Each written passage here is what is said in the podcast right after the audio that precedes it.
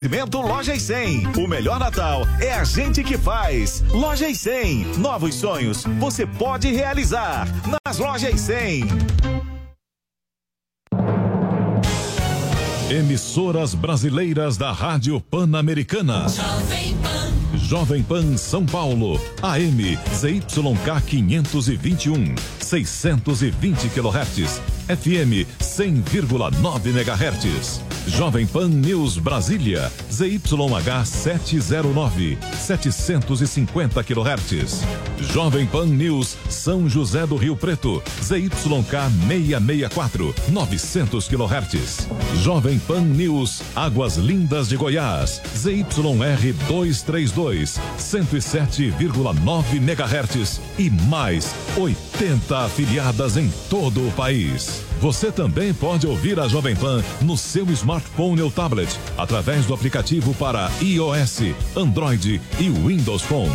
Ou pelo portal jovempan.com.br. Jovem Pan, a rádio do Brasil. Jovem Pan. Pra cima deles, entrevistas, informação de bastidores. Jovem Pan. O time de comentaristas da Jovem Pan reunido para analisar os fatos da semana. Pra cima deles. Olá, uma ótima tarde para você. Seja muito bem-vindo. Confere aí, já são 16 horas. Sexta-feira, então, é hora daquele nosso encontro marcado, é hora de repassar os principais assuntos da semana em revista. Aquele momento em que a Jovem Pan traz convidados para você se aprofundar, tirar dúvidas. Então, é hora do pra cima deles. Hoje quem me faz companhia aqui no estúdio de vidro da Jovem Pan é o Adriles Jorge. Você que já é da casa, Adriles, tudo bem? Deixei de sentar pra buraco, entrei uh, coincidentemente, furtivamente, agora como supositório permanente do programa. Exatamente, esse é o pra cima deles, descontraído, porque afinal de contas é sexta-feira. Hoje um programa especial porque neste primeiro bloco teremos a participação do ministro da Educação, Abraham Weintraub, tirando todas as dúvidas e enfrentando todas as polêmicas. E eu quero convidar você a vir participar, a vir fazer esse programa com a gente, subindo a hashtag pra cima deles no Twitter. Eu tô acompanhando aqui online tudo que vocês estão escrevendo. Os seus tweets serão usados aqui para repassar perguntas para os nossos convidados, para os nossos entrevistados. Então, vambora, produção, vamos subir aquela tag? Pra cima deles. Aqui vai o meu boa tarde também para Sir Augusto Nunes, que já nos faz companhia. Boa tarde, Silvio. É um prazer estar de volta ao seu programa. Last but not least. Adriles. Exatamente. Prazer. E a produção, a produção me informa que já está conosco em áudio e vídeo o ministro da Educação, Abraham Weintraub, que eu cumprimento e desde já agradeço pela gentileza de nos atender. Tudo bem, Silvio? Eu que agradeço a oportunidade de estar aqui Boa tarde, Augusto. Boa tarde, Boa tarde, ministro. Tudo Boa tarde, ministro.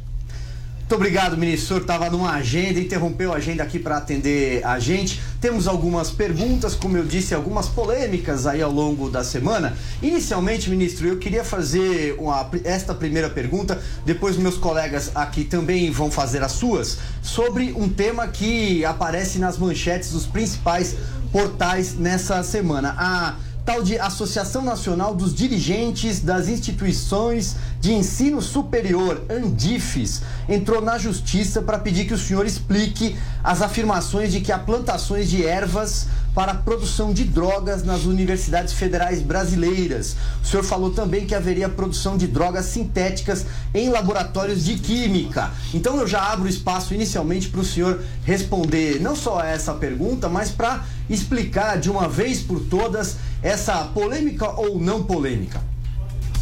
Polêmica nenhuma. Eu sou pago pelo pagador de imposto. Estou aqui única e exclusivamente para tentar defender os valores os quais eu acredito. E os valores que os, quais, os quais eu acredito é que eu quero para o filho dos outros o que eu quero para os meus filhos. Eu não quero que os meus filhos usem drogas. Realmente não quero. Não acho que seja algo que, que faça bem. E hoje em dia, graças ao, à autonomia universitária, que virou soberania universitária, existe sim é, um consumo de drogas de uma forma mais aberta. Isso está amplamente documentado, não falta vídeo no YouTube, na internet, no noticiário.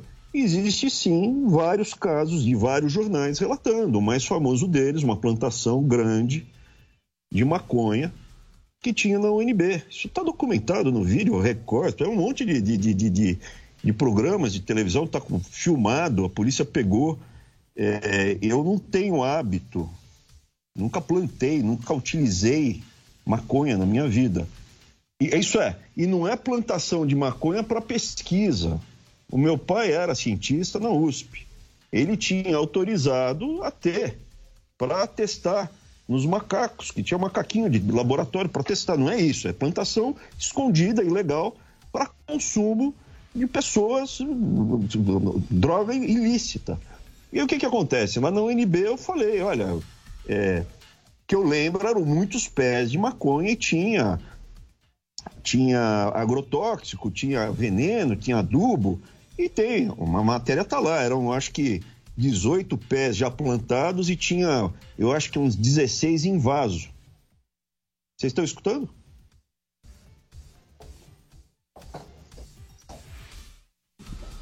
Alô? Sim, sim, ministro. Estamos, Estamos escutando. Estamos, estamos escutando perfeitamente. Alô? Oi, ministro. Oi, Pode- ministro. Estamos ouvindo. Estamos ouvindo o senhor perfeitamente. Tá. Então eram, se eu não me engano, era alguma coisa assim. Eu nunca plantei é, maconha, mas eu tinha uma plantação no meu quintal de couve, Ai, que susto. né? Uma plantação de couve no quintal. Eu já meu avô tinha uma terrinha no sul de São Paulo, eu já mexi com plantação. Quantos pés de couve eu tinha para o consumo da minha família? Eu, minha esposa, mais três filhos. E eu imagino que couve pura, por, por pessoa, você consome muito mais do que maconha, acho. Né? É, eu tinha seis pés. Isso é, seis pés para consumir uma família de couve. Como é que você faz? Você transplanta, você tem uma mudinha no vaso, transporta o vaso e planta. De onde vem a mudinha no vaso? Vem de uma sementeira. É assim que funciona na roça. Qualquer um que tem contato com roça, enxada, essas coisas, sabe como é.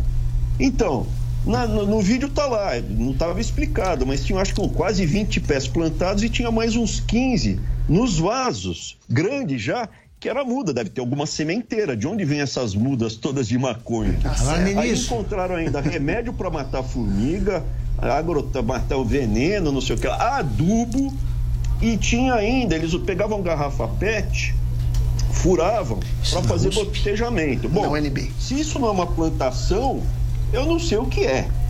Ah, mas não é. este- Faltou achar o trator. Não, calma aí, eu não falei que tinha trator e colheitadeira de maconha. ministro, Ministro, eu vou passar então a palavra aqui. Augusto e o Adriles têm perguntas para o senhor.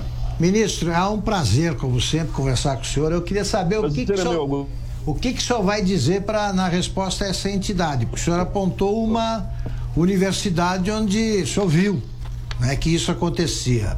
Mas o senhor tem informações sobre outras? Ah, o senhor pretende averiguar isso aí? O, como é, que- o que, que o senhor vai fazer para A minha responder? a- a, a minha declaração que eu fiz estava dentro de um contexto da entrevista.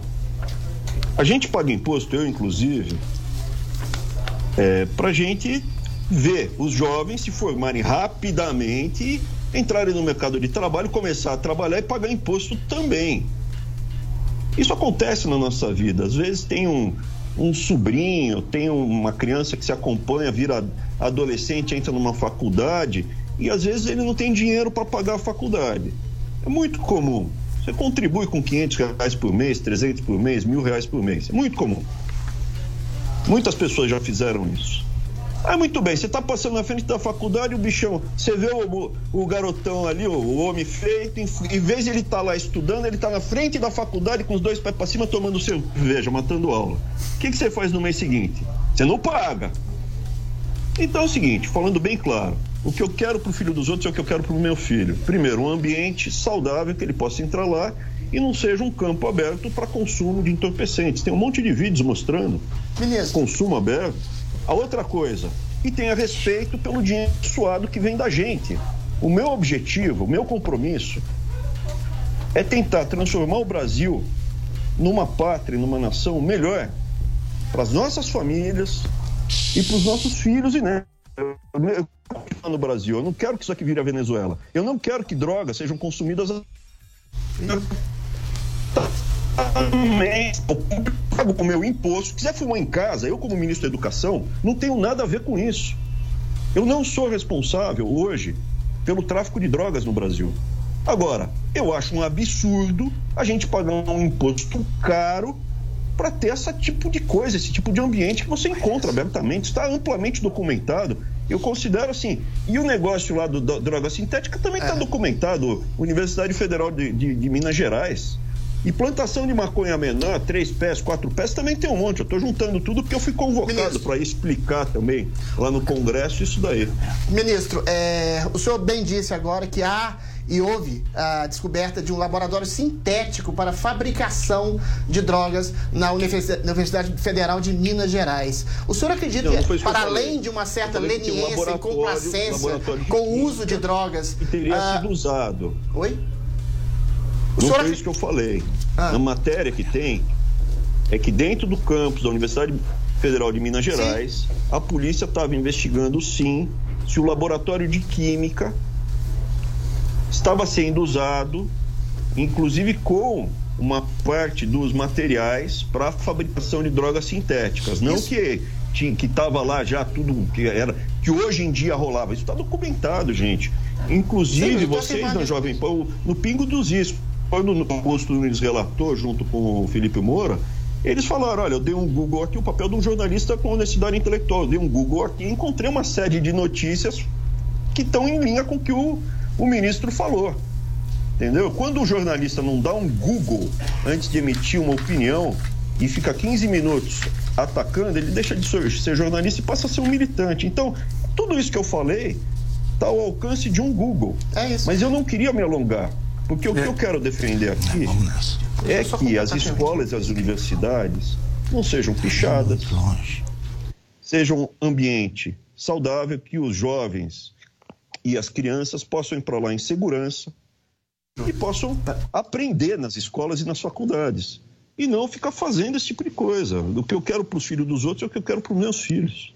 Mas objetivamente, ministro, como coibir essa ampla disseminação, esse amplo mercado que todo mundo sabe que existe de drogas dentro das universidades? Um dos fatores que, que, que é uma coisa desse alastramento de, dessas drogas nas universidades é exatamente a eleição dos próprios reitores. A eleição dos próprios reitores é feita pelos próprios alunos de DAs, de DCS, que todo mundo sabe que tem algum tipo de relação uh, harmônica com esse mercado de drogas. E os próprios reitores não fazem uma política de coibir essa droga. Como o governo pode entrar, sendo que a universidade tem um espaço autônomo e que uh, inibe até a presença da polícia militar dentro dos campos? Então, Andriles, eu acho que é, a minha declaração, se você pegar, ela foi dentro de um contexto. Inclusive, eu falei: olha, existem situações de doutrinação nas faculdades. Eu estava numa faculdade que o, que o, o, o, e-mail da universidade foi utilizado por um professor militante para falar para todo mundo: vote na Dilma, amanhã manifestações, etc. Então, assim, o que a gente precisa é que o dinheiro público e o espaço público sejam respeitados. O meu papel aqui no MEC é primeiro chamar atenção para isso. Na mesma entrevista, eu falei, existem exemplos maravilhosos, como a COP, lá no Rio de Janeiro, como a Universidade de Campina Grande, como você tem um monte de exemplos bacanas. E normalmente o trigo, tem o trigo e tem o joio. O trigo é usado como refém. Vocês vão lembrar do, do, do do, do, Museu Nacional. A Universidade Federal do Rio de Janeiro, o orçamento anual dela é de 3 bilhões, eu vou falar devagar porque as pessoas não acreditam, 3 bilhões e 700 milhões de reais por ano. Vai para 4 em breve. Tudo bem. Ministro, não é... tem ideia. Fala. Oi, não, é, é porque é, de, acho que o senhor já esclareceu e também pode dar a impressão aqui de que a gente está insistindo no tema. Acho que o senhor, o senhor foi bem claro. É, então, eu, eu queria falar sobre outros assuntos, até porque é, nós temos os resultados do PISA, né? Programa. Mas só para é, fechar, deixa eu só fechar, porque o Adriano falou uma coisa importante. É, objetivamente, o que pode ser feito? O meu papel, o meu papel não é polícia. O meu papel eu sei que o ministro anterior falou da Lava Jato da educação, mas eu realmente estou documentando um monte de coisas que são equivocadas, erradas, Mas o meu papel vai até a porta do MEC, eu documento tudo e encaminho para as autoridades competentes, seja CGU, seja Ministério Público, seja Polícia Federal. Volta e meia, eu chamo a Polícia Federal aqui ao MEC, volta e meia tem CGU, volta e meia tem é, é, é, Ministério Público. Inclusive, você pega aí um jornaleco recente da família Marinho, falou, ah, teve uma teve um, um contrato do, do, da, da conexão, porque a gente vai conectar todas, a, todas as escolas públicas do Brasil vão estar conectadas na internet o ano que vem. Ah, encontraram uma, uma irregularidade no, na licitação, a CGU encontrou em outubro a, a, irregularidade. Só que a gente já tinha suspendido tudo e comunicado a CGU em setembro. Só que eles não dão isso. O meu papel vai até a porta. A partir daí eu chamo. Se você me perguntar objetivamente hoje, uma das coisas mais importantes, eu disse isso na entrevista, é garantir a autonomia de pesquisa, a autonomia de ensino, mas não a soberania das universidades. Se quiser fazer soberania, tudo bem, mas daí fecha, coloca uma aduana, fronteira, Polícia Federal, e eles que pagam imposto e se virem lá, vai plantar sei lá o quê. Né? Vai plantar mandioca também, vai precisar comer.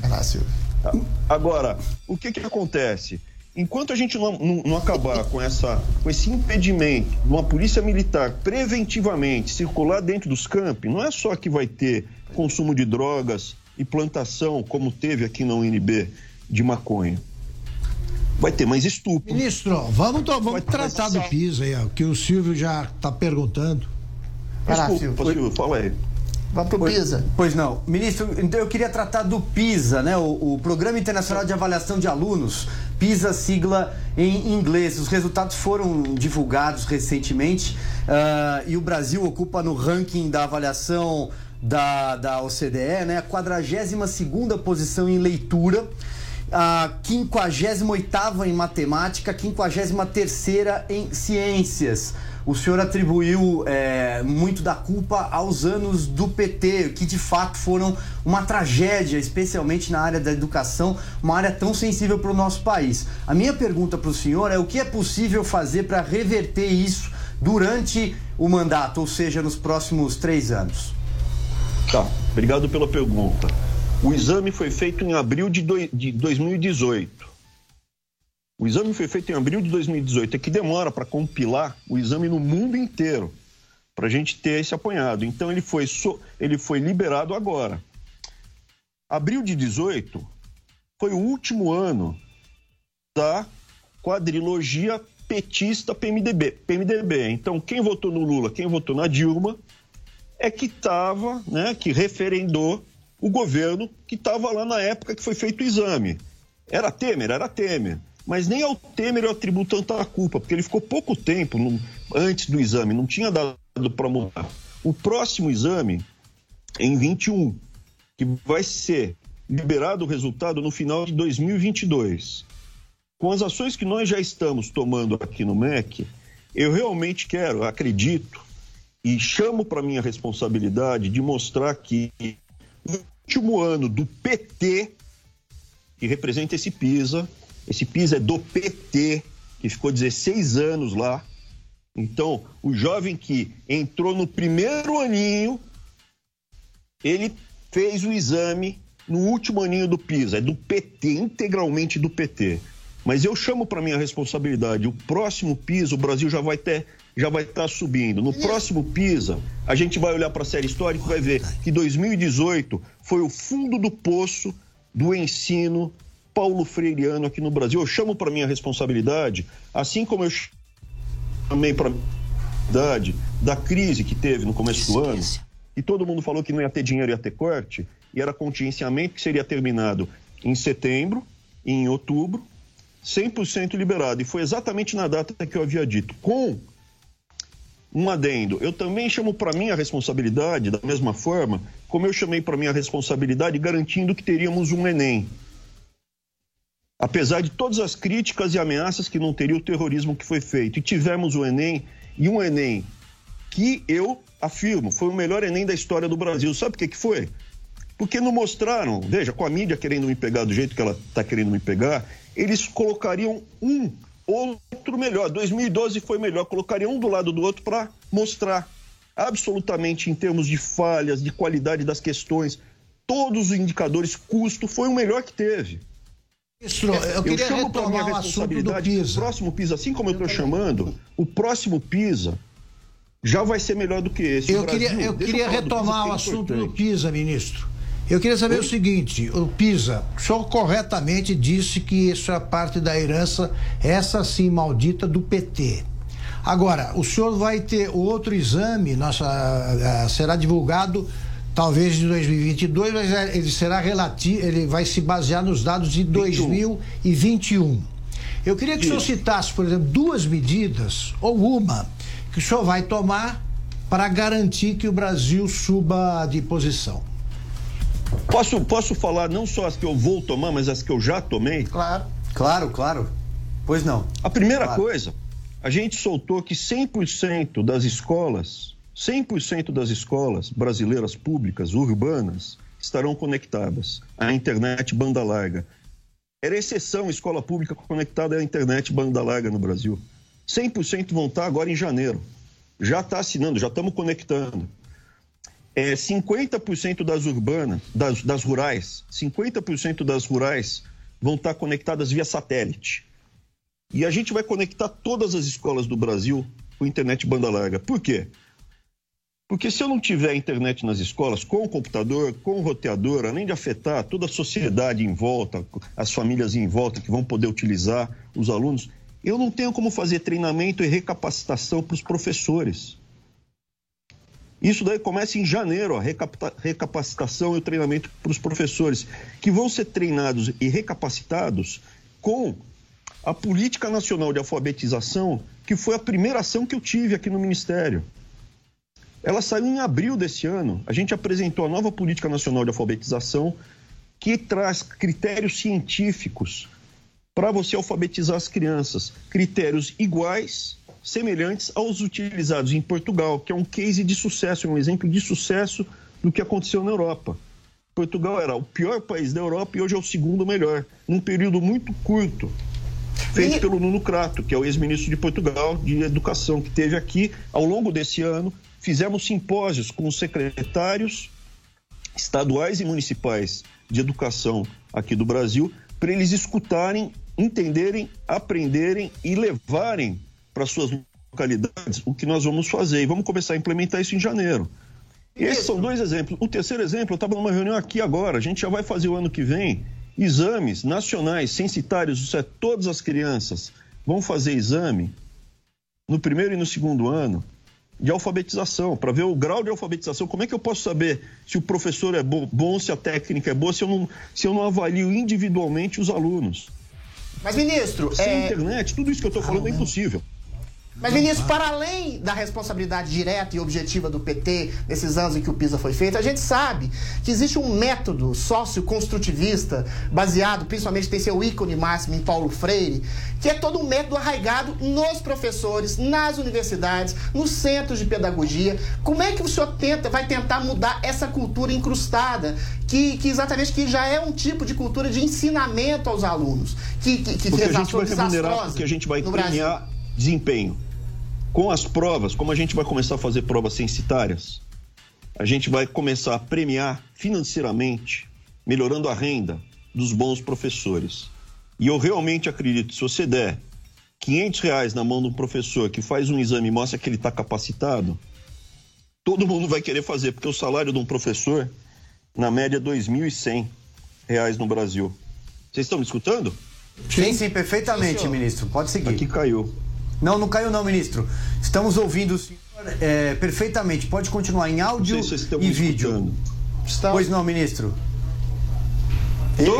Pois, pois não. Muito Peço bem. perdão. Bom, vamos... Então, então, assim, como a gente faz isso? Com estímulos positivos.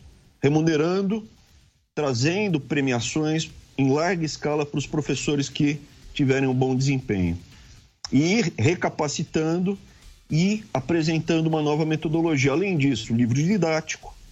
Além disso, vocês já viram, a gente vai fazer o programa de leitura em família, que é, que é literacia familiar, trazendo às famílias a prática de ler com os filhos.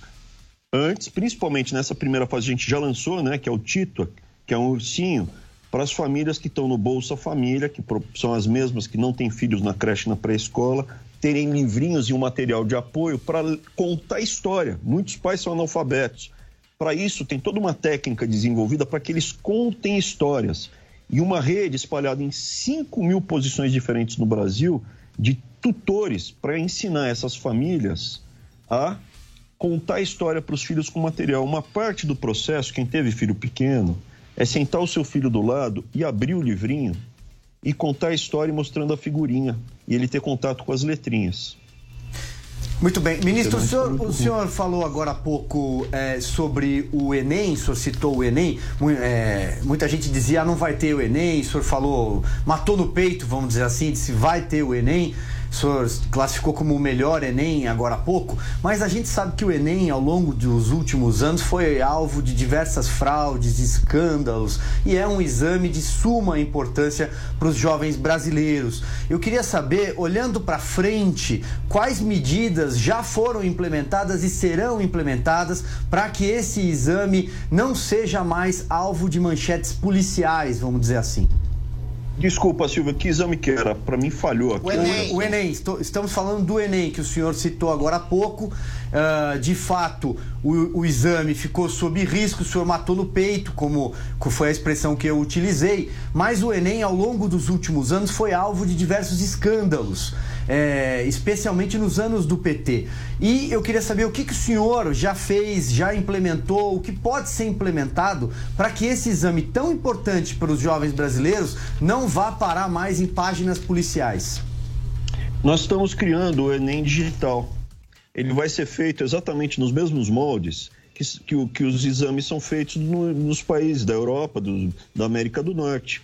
Você vai a um local específico, um laboratório de informática com reconhecimento biométrico, faz o seu reconhecimento, tem fiscal e faz o Enem no dia horário marcado que te interessa, facilita muito mais, é muito mais humano. O ano que vem já teremos o piloto com pelo menos 1% dos 5 milhões de brasileiros que fazem o exame todo ano de Enem. Eu espero ter mais do que 50 mil. É, gostaria que fosse mais próximo de 100 mil pessoas fazendo já o ano que vem o piloto. Testado é, o Enem eletrônico, o digital, né? Aí você acelera rapidamente. O plano é até 2026 a gente ter 100% do Enem digital no Brasil mas eu gostaria realmente que isso fosse atingido antes. Eu acho que é factível atingir antes. É, junto com isso, estamos fazendo também a, a, implementação de exames censitários. É todas as crianças no Brasil, no horizonte de até 2026, farão exames anuais é, remotamente, isso é, via internet, para que a gente consiga ver individualmente os alunos no Brasil. Porque se eu não sei as classes. Se um aluno vai mal, a gente tenta resgatar o aluno. Se a classe inteira vai mal, o problema é o professor. A partir do momento que eu tenho um mapa de desempenho dos alunos, eu consigo agir, eu consigo fazer a gestão. É, a minha experiência principal é como gestor. Eu sou um gestor testado. E a prova disso, assim, foi o Enem, foi a gestão do caixa. Eu, eu queria dar uma, uma informação que passou batido, porque eu tenho hoje a mídia contra mim. A verdade é essa, a mídia, os grandes veículos, não todos, mas grandes veículos de comunicação estão o tempo inteiro tentando me derrubar. A gente, além do orçamento, soltou 125 milhões de reais para as universidades. Ninguém divulgou isso. Eu acho que deve ter alguns anos que isso não acontece. Nós disponibilizamos 125 milhões de reais, além de tudo que tinha sido descontingenciado, mais 125, por quê? Porque existem alguns projetos em universidades que falta 10%, 5%, 15% para ser concluído. Ou para que eles instalassem painéis fotovoltaicos para terem usinas fotovoltaicas e reduzir a conta de luz. O retorno de uma usina fotovoltaica acima do paralelo de Belo Horizonte é 25% ao ano. Em quatro anos o investimento está pago. Isso é, se eu colocar, que é o caso de uma da, um dos reitores, ele resolveu colocar 4 milhões de reais na usina fotovoltaica dele, reduz a conta de luz todo ano, durante 50 anos, que é o tempo de vida, em um milhão de reais. É, isso não foi divulgado. E como, como a gente consegue esses recursos? Com gestão. A gente corta onde estava tendo desperdício, onde estava tendo redundância e está disponibilizando onde precisa ser colocado. E isso não é divulgado. O que é divulgado é ah, pô, os reitores que hoje dominam essa associação, os reitores antigos, os novos já estão vindo com uma outra pegada, eles se mobilizaram e querem polemizar, porque eles não têm resultado para entregar e a gente está fazendo mudanças significativas na área do ensino do Brasil em todas as frentes. A escola cívico-militar, que é absolutamente uma coqueluche, todo mundo quer, e nós vamos instalar escolas cívico-militares pelo Brasil inteiro. Ela está sendo criticada por essas pessoas. Depois aparecem os especialistas que estão há 20 anos prestando consultorias milionárias. Milionárias. Eu também caí nesse, canto, nesse, nesse conto do vigário. Ah, todos pela educação das crianças pobres do Brasil. Você pega o nome do negócio, é maravilhoso. Pega o sócio fundador, Emílio Odebrecht. Pô, você começa a ver a ficha corrida dos sócios fundadores, dá calafrios. É oligopolista, monopolista, tudo querendo fazer um monopólio no ensino privado. Esses especialistas estão criticando também, porque aqui não tem, acabou esse tipo de negócio aqui no MEC. Agora, os cientistas estão do nosso lado. É. Os cientistas que estudam o ensino, que ao longo desse ano no MEC, nos seminários que a gente fez para os secretários estaduais e municipais para apresentar para eles. Isso tudo foi feito ao longo do ano e teve baixíssima reverberação na mídia. Por Muito quê? bem, ministro. Ministro, é, infelizmente nós vamos ter que fazer uma janela comercial. Eu queria agradecer a gentileza do senhor ter atendido mais uma vez a Jovem Pan. Imagina, foi um prazer. Obrigado, viu? Obrigado, ministro. com Deus. Bom trabalho. Muito bem, a gente vai fazer então o break, a janela comercial, mas não sai daí não. Tem mais um bloco daqui a pouquinho. Pra cima deles. Pra cima deles. Jovem Pan.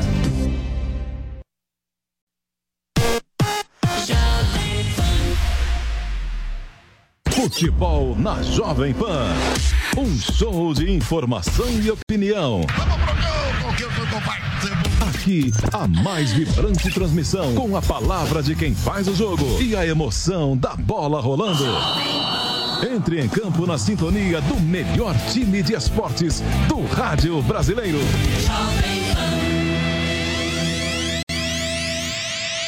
E o Corinthians volta a campo nesse fim de semana pelo Campeonato Brasileiro. É o último jogo dessa temporada, né? Domingo contra o Fluminense em Itaquera, em jogo marcado para as 4 horas da tarde. O Corinthians também já pensa no próximo ano, mas para essa partida contra o Fluminense, Danilo Avelar está recuperado, está 100%, volta à equipe. Então o garoto Carlos Augusto fica no banco de reservas. Pedrinho, machucado, faz um trabalho específico para a sua lesão na panturrilha e deve estar à disposição do técnico Coelho para enfrentar o Flusão domingo em Itaquera. Pensamento então no próximo ano. Luan do Grêmio interessa e muita equipe corintiana. A reunião está marcada com ele para o começo da próxima semana. Nessa reunião estarão presentes o Romildo Bolzan Júnior, que é presidente do Grêmio, inclusive o Andrés já conversou com ele por telefone, o Duílio Monteiro Alves, que é diretor de futebol do Corinthians, e também alguns representantes do atacante gremista Luan. Pedro Rocha também interessa ao Corinthians, ele está emprestado ao Spartak Moscou da Rússia, mas o salário dele é altíssimo, portanto o negócio não é tão fácil assim. Léo Santos, a renovação dele está muito bem encaminhada com o Corinthians, passou por lesão muito séria, muitos meses fora dos gramados. O Thiago Nunes, novo técnico do Corinthians, começa o trabalho em janeiro, gosta muito dele e por isso seu contrato vai ser estendido de 2020 até 2023. Então o Léo Santos vai seguir na equipe corintiana no elenco profissional entre os principais jogadores na próxima temporada. Cássio vai completar 450 jogos pelo Timão. Desde 2012 está no clube e já venceu praticamente tudo: Copa Libertadores da América, Mundial de Clubes, Recopa Sul-Americana, dois campeonatos brasileiros e quatro campeonatos paulistas.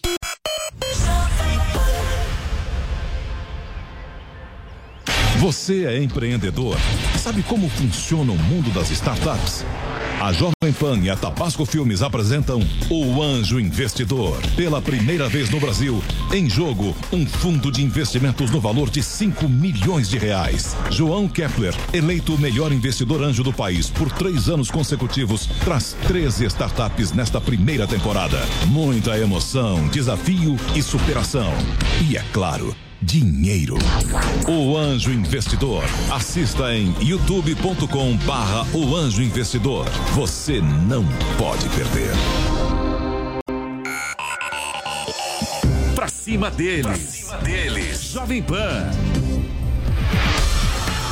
Estamos de volta com o Pra Cima deles para toda a rede Jovem Pan News. No primeiro bloco, entrevistamos o ministro da Educação, Abraham Weintraub. E agora, nessa segunda metade, a gente vai falar sobre o pacote anticrime enviado pelo ministro Sérgio Moro ao Congresso, que andou um pouquinho, né? Mas chegará desidratado no Senado Federal. Para participar desse bloco, nós temos a companhia do senador Marcos Duval do Espírito Santo. Muito boa tarde, senador. Boa tarde, é um prazer estar falando com todos vocês. Espero poder ajudar e poder esclarecer muitas das dúvidas quanto ao pacote anticrime. Muito bem, senador, tenho aqui no estúdio de vídeo da Jovem Pan a companhia do Adriles Jorge e também do Augusto Nunes. Nós vamos fazer aqui algumas perguntas para o senhor, mas aqui flui em formato de bate-papo. A minha primeira pergunta é justamente nesta linha. O pacote chega desidratado. É, nos corredores aí do Salão Azul do Senado Federal, muita gente tem chamado de pacotinho e por aí vai. O que é possível fazer no Senado? O que esperar para que o pacote anticrime retome um pouco dos pontos centrais e muito importantes daquele enviado pelo ministro Sérgio Moro? Bom, nós temos algumas alternativas, né? Nós vamos uh, agora essa semana conseguir uh, estar com os líderes dos partidos, porque temos dois caminhos. Ou a gente dá velocidade e, e aprova no Senado do jeito que está vindo na Câmara dos Deputados e a gente encerra o ano, pelo menos com esse pacote do jeito que está aprovado, ou a gente faz a inserção né, dos pontos importantes que foram tirados, mas aí a gente leva esse projeto se arrastando aí por mais alguns meses. Então nós vamos sentir também o que, que a sociedade quer. Eu acredito que o melhor cenário seria aprovar do jeito que está e, e paralelamente a gente já dá início a algumas né, o projeto de lei é, com os pontos que foram retirados do pacote. A gente tem que entender que a gente não consegue tudo que quer no tempo que a gente quer. A gente está num país democrático e a gente tem que saber ah, que através da democracia algumas, alguns pontos a gente precisa ceder ou recuar ou permanecer e aguardar o momento certo. Senador, senador o ministro Sérgio Moro, ele é, gentilmente disse que houve uma grande vitória. Eu até ponderei que foi uma vitória, é sempre um avanço que foi aprovado pela Câmara, mas não é uma grande vitória. Ao fazer essa declaração, Sérgio Moro acrescentou o seguinte: vou tentar reincluir a reinclusão no, durante a tramitação no Senado de medidas importantes que foram ah, eliminadas na Câmara. É, o senhor falou que isso pode ser feito por um projeto de lei, né? Paralelamente a, ao, ao, ao texto da Câmara que, se aprovado, já entra em vigor. Quanto tempo dura, duraria a tramitação desse projeto de lei? Então, aí vai depender da decisão do presidente do Senado para pautar, porque é o seguinte: nós estamos conversando com o ministro Moro, mostrando para ele que é importante a gente entregar do jeito que está para a sociedade, pelo menos, né, dizem que nós estamos aí com 70% do que ele gostaria dentro dos 100%. Bom, eu estou tentando convencê-lo de a gente tocar à frente do jeito que está e me comprometendo em abrir outro projeto de lei. Agora, tudo o tempo, tudo depende da vontade do presidente do Senado e do presidente da Câmara. A, a presidente da CCJ, a Simone Tebet, ela está totalmente empenhada. A gente está se falando praticamente ontem e hoje o dia inteiro. É, estamos tentando essa articulação com os partidos para aceitar a votação favorável desse pacote que está vindo, para a gente poder entregar para a sociedade alguma coisa, porque é inadmissível a gente encerrar o ano sem entregar nada para a sociedade. Então, agora, é, senador. Eu, Pois não. Eu só perguntaria o seguinte: você falou que a Simone Tebet, eu, eu também concordo com isso, vê com simpatia a, a, aprovação desse projeto. Mas eu acho que o Davi, o, o presidente Davi, o, o, desculpe, Davi Alcolumbre. Davi Alcolumbre não vê com simpatia nenhuma essa não. mudança. O senhor concorda comigo? Concordo plenamente. nós estamos agora é, fazendo uma abordagem ao Davi. É, Davi tem uma consideração muito grande por mim, eu por ele. Eu vou, caso ele tenha uma, alguma resistência, eu segunda-feira vou fazer questão de estar pessoalmente com ele, conversando com ele, mostrando a importância da gente ter aí essa aprovação.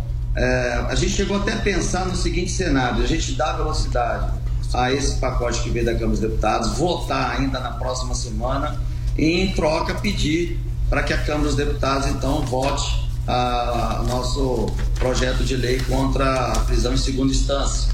Mas caso haja resistência ou não queiram fazer é, é, também a votação da prisão em segunda instância, a gente vai tocar à frente e pedir para o Davi pelo menos então pautar. Senador, Eu acredito que ele esteja bem alinhado com o Rodrigo Maia e que ele vai pautar isso com, com, com, com urgência. Senador, ah, o senhor falou em resistência, mas a que se deve exatamente essa resistência? O senhor falou na, na expectativa da sociedade. A expectativa da sociedade é que o pacote seja aprovado, ah, até porque há dados objetivos da ação direta do Sérgio Moro na redução da criminalidade, desde o isolamento dos, dos líderes do PCC em presídios ah, de, de escala federal, que de alguma, de alguma forma incidiram em 22% da redução dos homicídios, desde o projeto Em Frente Brasil, implementado em cinco cidades, inclusive são Paulo, que fizeram uma redução drástica nos homicídios, de 44%. Por que há essa resistência ao ministro, que já deu provas uh, de saber técnico que efetivamente já, de alguma forma, reduziram a criminalidade? O legislativo não, não poderia se adequar, se moldar exatamente a esse espírito objetivo, tanto de expectativa da população e de da técnica do Sérgio Moro, que provou, tem provado ser efetiva? Bom, a sua pergunta é o meu desabafo. O que você acabou de perguntar, o Sérgio Moro esteve no Senado a semana e para uma sabatina sobre a prisão em segunda instância, eu falei exatamente é, abordando esses pontos que você colocou. Ou seja, um profissional que já entregou para a sociedade resultados, já fez um, um, um marco na história do país em colocar corruptos que a gente jamais poderia imaginar presos eles estão, esse projeto dele, do ministro, também está no meu no, no município de Cariacica, no meu estado do Espírito Santo também, dentro das cinco, dos cinco, as cinco cidades, que também reduziu mais de 40% a criminalidade. Ou seja, não tem o que se questionar. O que eu vejo é que tem muitos parlamentares que sabem que esse pacote anticrime pode atingi-los. A única resposta que eu tenho é essa. Aí eu falo e até é, chega ao ponto de desafiar os parlamentares que aí estejam respondendo aí qualquer ação, o STF, enfim. É, é uma maneira, se eles votarem favorável e mostrar apoiando o pacote anticrime, eles vão estar mostrando claramente para a sociedade que eles estão sendo então é, acusados injustamente, porque quem não deve não teme, e eles avançariam nesse pacote anticrime porque teriam certeza da sua inocência. Então a única coisa, a única resposta que eu posso te dar dentro de todos esses questionamentos, para mim é um desabafo, os seus questionamentos, é o meu desabafo, é essa. São parlamentares que têm medo que esse pacote os pegue lá na frente. Muito bem. Uh, senador, deixa eu pegar uma carona, então, aqui na sua resposta, que vem da pergunta do Adriles e que o próprio Augusto Nunes já tinha citado anteriormente, quando falou da Via Columbre, agora estamos falando de outros parlamentares. Uh, muitos deles, esses que não apoiam o pacote anticrime, são os mesmos que também não apoiam o avanço de uma PEC, uma proposta de emenda constitucional, devolvendo a prisão após segunda instância, depois da vergonhosa decisão do Supremo Supremo Tribunal Federal. Eu queria perguntar então a posição do senhor a respeito disso e se o senhor acredita que essa PEC vai conseguir, vai prosperar para o bem do Brasil. Olha, eu acredito que ela vai, porque nós estamos com uma maioria. Nós fizemos um abaixo assinado no, na, no Senado. 43 senadores estão pressionando o presidente Alcolumbre já a própria Simone Tebet recebeu essa assinatura na última reunião da CCJ. Então, assim, nós estamos pressionando bastante e tentando atender a demanda da sociedade. Eu acredito, é, por ser uma PEC, a velocidade é, é outra velocidade, mas eu acredito que também por ser da Câmara dos Deputados, eles vão fazer aí um esforço para que ela seja aprovada. Mas acreditamos que no melhor cenário nós teríamos aí uma aprovação lá para o mês de junho ou julho, no melhor cenário. Mas Nós sabemos aí que tem muita gente que está trabalhando para que esse projeto né, não seja aprovado. Isso é uma tristeza por dois motivos. Um, como eu disse, o medo de serem pegos lá na frente com a própria lei, e outra, pessoas que são oposição por ser oposição, por não querer ah, o sucesso do atual governo. Não estão preocupados nem um pouco com o brasileiro e com o Brasil. Faz Uma coisa que me revolta é ver pessoas fazendo oposição somente para não dar as glórias para o atual governo e não estão nem um pouco preocupados com a sociedade brasileira. Perfeito, senador. É, entrando mais a fundo num dos projetos, nos, nos pontos mais polêmicos do, do, do, projeto anticrime, que é o excludente de licitude. A gente viu ah, recentemente essa tragédia em Paraisópolis e o projeto prevê exatamente em situação de extrema agonia, de, de troca de tiros, a, ah, a possibilidade dos recursos suficientes e necessários para se proteger, ou seja, você tem que atirar, por exemplo, no pé de um criminoso quando você está numa troca de tiros. Mas ali ah, seria uma situação turva, complicada, situação de forte emoção ali, ah, quando não é filmado, o policial pode cometer exageros. Por outro lado, esse excludente, excludente de licitude também ele é afeito às pessoas comuns. E a gente lembra aqui pontualmente do caso do cunhado da Ana Hickman que eventualmente matou o seu, o seu uh, sequestrador em legítima defesa da própria cunhada e foi por conseguinte, processado. Tudo bem, todo mundo sabia que ele ia ser absolvido, mas eventualmente a angústia de um processo e de até ter uma matéria, uma, uma, manchete da Folha de São Paulo dizendo que ele matou a tiros, sem esclarecer, é uma coisa muito agoniante. Como é que o senhor se coloca, como é que a, a, o Senado se coloca em relação a esse tema tão delicado e tão complexo como é o estudante de licitude? Bom, eu vou te falar que realmente as suas perguntas estão extraordinárias. Parabéns pela pergunta. É muito importante o esclarecimento do estudante do Instituto. Muita gente, aliás, eu acho que a grande maioria da população brasileira, até de, de parlamentares, estão entendendo o seguinte: que o policial vai ter o direito de matar, que vai estar autorizado né, ele matar e vai ser amenizado essa ação dele. Não, isso não tem nada a ver. Vou mostrar para vocês o seguinte: o que vai acontecer? É, vai ser investigado. Houve um, um, um, uma morte, né, numa abordagem policial, numa ação policial, enfim, houve uma morte. Vai haver investigação como há hoje normalmente. Polícia Civil vai entrar investigando, a corregedoria e tal. Verificou que é um homicídio, que ele, ele executou, então ele vai estar, o próprio pacote anticrime está fazendo um rigor ainda mais para crimes hediondos.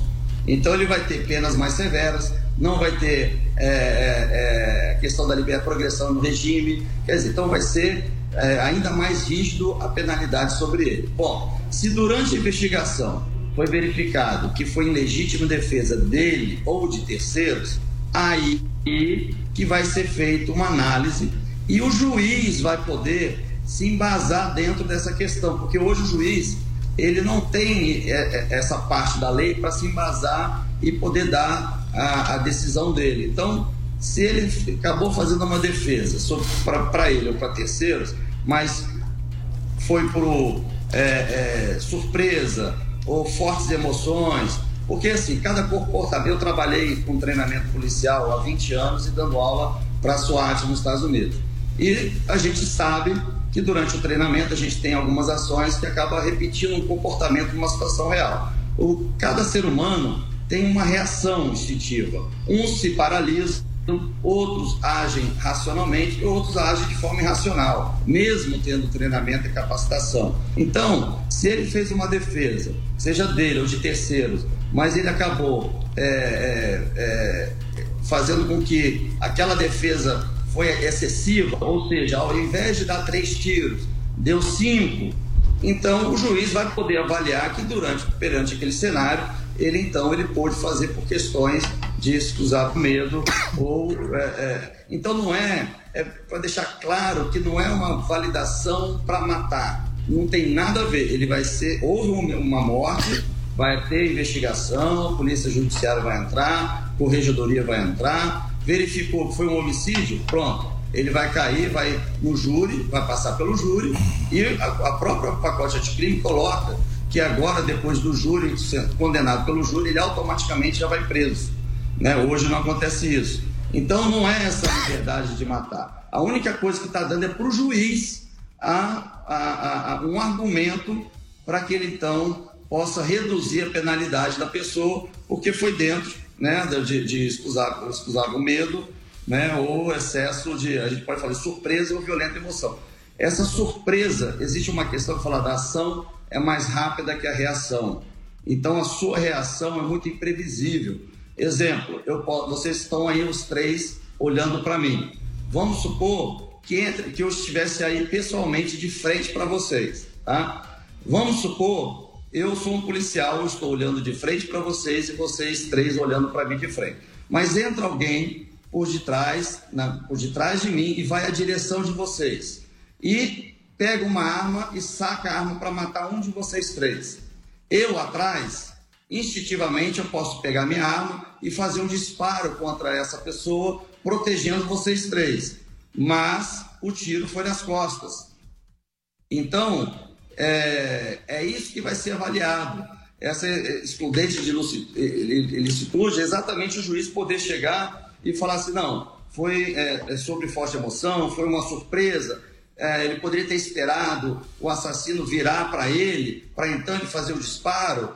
Então, essa surpresa, instintivamente, o, o, o, Duval pegou a arma e fez um disparo nas costas, mas aí protegeu vocês três. Então, assim, é... agora, se de repente eu estou armado, isso é outro cenário, nós estamos aí, um de frente para o outro, entrou um câmera que de repente me ofendeu, eu me senti ofendido, eu perdi a cabeça, peguei minha arma e fiz um disparo contra ele. Isso é homicídio, vou ser condenado por homicídio. Então, excludente de ilicitude não vai, não vai ser no meu caso, não vai ser nesse caso. Então é importante esclarecer isso para a sociedade brasileira e foi uma pena isso ter saído é, do, do pacote anticrime, porque as pessoas não estavam com a informação correta. Nós não temos tempo hábil, o que nós vamos decidir é isso. Vamos ter um tempo hábil para inserir isso e voltar para a Câmara dos Deputados e a sociedade ainda ficar aguardando é, é, é, a situação que o país enfrenta de violência, ou vamos aprovar do jeito que está, e eu entro com um projeto de lei para então é, colocar estudante de licitude e esclarecer, esclarecer isso. Outra coisa, quando você falou a questão do, do que aconteceu é, recentemente com a Polícia Militar, é uma avaliação importante que a gente pode fazer, que é o seguinte, a exceção não pode ser a regra. Nós temos aí é, um número enorme. Só na Polícia de São Paulo são mais de 100 mil homens. Você imagina aí o que seria para o Brasil inteiro. Eu fiz um, um tempo atrás uns cálculos de quantas abordagens somente a Polícia Militar é, estava fazendo no país por mês. Cheguei ao número de 45 milhões de abordagens por mês. Isso pelo Brasil inteiro, policial abordando, fazendo os cálculos, são no mínimo dois policiais em cada abordagem fazendo isso durante todos os dias, em plantões de 24 horas. E aí você é. pega um número muito grande de abordagens mensais, 45 milhões de abordagens. Você tem uma ou outra, ou, ou 0,0000%, que acontece uma tragédia, e aí você não pode achar que toda a polícia é, é, do país tem esse perfil de execução, tem esse perfil de chegar para matar, de chegar para violentar, não tem. Perfeitamente, senador. Entender para não popularizar e não senador, né? É. Perfeitamente. Senador, a gente já está correndo aqui contra o tempo, mas eu queria agradecer mais uma vez a gentileza de ter atendido a Jovem Pan. Muito obrigado, viu? Eu que agradeço sempre a disposição e obrigado por poder estar esclarecendo isso para a sociedade brasileira e parabéns pelo nível das perguntas. Muito bem, esse foi o senador Marcos Duval, do Espírito Santo. Lembrando que no primeiro bloco nós entrevistamos o ministro da Educação, Abraham Weintraub. Eu tenho aqui mais alguns minutinhos para bater uma bola com Augusto Nunes e com o Adriles Jorge. Mas antes, produção, quem está fazendo pra cima deles com a gente? Vamos às redes sociais, vamos dar uma espiada no Twitter. A Aline está dizendo, como sempre, um programa sensacional. Obrigado, Aline. Dani Botelho, a votação do fundão tem que ser impugnada, assinatura fraudada. Vamos correr que eu vou perguntar para Augusto o que ele acha disso. Vamos lá, dá tempo, mais um. Maurício, imperdível, correndo, correndo, pulando. Uh, gosto do programa. É isso, é isso. Não, não, os melhores, obrigado, obrigado, Clícia Mello. Augusto Nunes, rapidamente, porque a gente está correndo contra o relógio. Nessa semana, o Congresso Nacional parece que se movimentou de fato, de verdade, especialmente a Câmara dos Deputados, para tentar emplacar o que está sendo batizado de fundão eleitoral, ou seja, a realocação de recursos, inclusive de áreas sensíveis como a saúde, para financiar campanhas já no ano que vem. Eu queria a tua opinião sobre essa movimentação. Hum, vou responder sucintamente. Toda vez que se forma uma frente suprapartidária no Congresso, vem a cafagestagem por aí, sempre. Eles só se unem, infelizmente, os deputados e os senadores, para aprovação de leis cafajestes. Essa é tipicamente, é, de medidas cafajestes, essa é tipicamente uma. Você, num país com tantos problemas orçamentários, você elevar de 2 bilhões para 3 bilhões e 800, a gastança com uma eleição que é barata, só pode ser coisa, repito, de cafajeste. Adri, você tem um minuto. Tá bom, querido. Eu acho que é um princípio de autismo endêmico. Ontem a gente viu a aprovação pelo STF também de, de comer lagosta, uh, vinhos importados. A unanimidade é cafajeste. O lagostão da, do STF é o lagostão autista do Congresso Nacional. Você vai retirar dinheiro de educação, de saúde, de infraestrutura, para exatamente fomentar a sobrevivência política e a sobrevivência gustativa de ministros do STF e a gustativa pelo poder uh, de deputados. É impressionante. O, o, Congresso Nacional tem que parar. A gente tem um sistema de peso e contrapeso na democracia, mas o Congresso age sempre como menina mimada que eventualmente quer que sejam feitas suas vontades para aprovar alguma coisa importante, mas quando é para aprovar os próprios doces e quitutes, eles são rapidíssimos. Muito obrigado, Adriles. Perfeito. Sir Augusto Nunes, parceiro. Foi um prazer. Mais uma vez, uma alegria. Prazer. Obrigado, Adriles. Obrigado, Obrigado senhor. a vocês dois. E muito obrigado a você. Muito obrigado pela sua companhia. Muito obrigado pela sua audiência. O Pra Cima dele está de volta na próxima sexta-feira, às 16 horas. Até lá. Pra cima deles. Pra cima deles. Jovem Pan.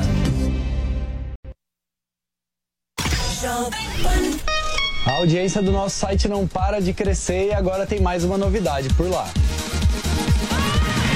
Nossos podcasts ganharam uma área exclusiva e agora todo o conteúdo produzido nos nossos estúdios está muito mais acessível. São mais de 25 podcasts sobre notícias, esporte e entretenimento, além dos clássicos da nossa programação como os Pingos nos Is e o 3 em 1. Você pode conferir os nossos podcasts no Spotify, no Deezer e até no iTunes. Ou visite o nosso site jp.com.br barra podcasts.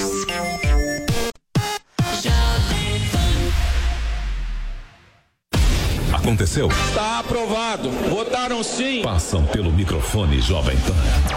Brasil! Brasil!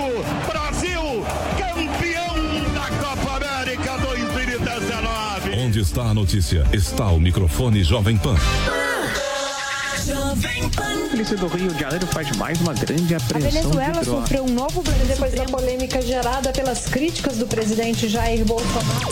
Hoje eu falo de Washington, capital dos Estados Unidos. E a melhor análise, com um time de comentaristas que não deixa passar um detalhe. O governo vem estimulando a concorrência através da... Se o presidente não fosse o pai de Eduardo Bolsonaro, ele seria cogitado para ocupar a principal embaixada do país no exterior? A quebra do sigilo bancário, que muita gente já está comentando como se fosse algo que pudesse acontecer sem autorização judicial. É, governos são eleitos de maneira democrática e é lícito e legítimo. Eu acho que o Brasil fica com essa conversa, é, é muita lei e pouca vergonha. Mas escuta, vamos deixar claro aqui. Na Jovem Pan, você ouve e entende a notícia com um time imbatível de comentaristas. Emissoras brasileiras da Rádio Pan-Americana. Jovem Pan. Jovem Pan São Paulo, AM ZYK 521, 620 kHz, FM 100,9 MHz. Jovem Pan News Brasília, ZYH 709, 750 kHz. Jovem Pan News São José do Rio Preto, ZYK 664, 900 kHz.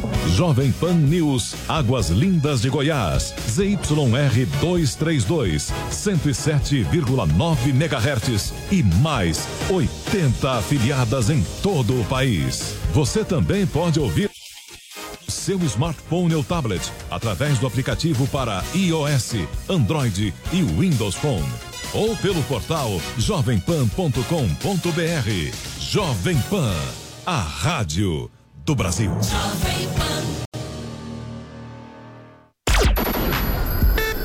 Três em um. Três em um. Três olhares sobre política, cultura, economia e comportamento. Um programa de notícias e discussão. Você explora as ideias e os fatos que importam no seu dia a dia e visita os bastidores da informação. Três em um. Aqui na Jovem Pan. Olá, uma ótima tarde para você. Seja sempre bem-vindo, você ouvinte, você espectador da Jovem Pan, que começa mais uma edição do nosso 3 em 1. Hoje é sexta-feira, dia 6 de dezembro de 2019.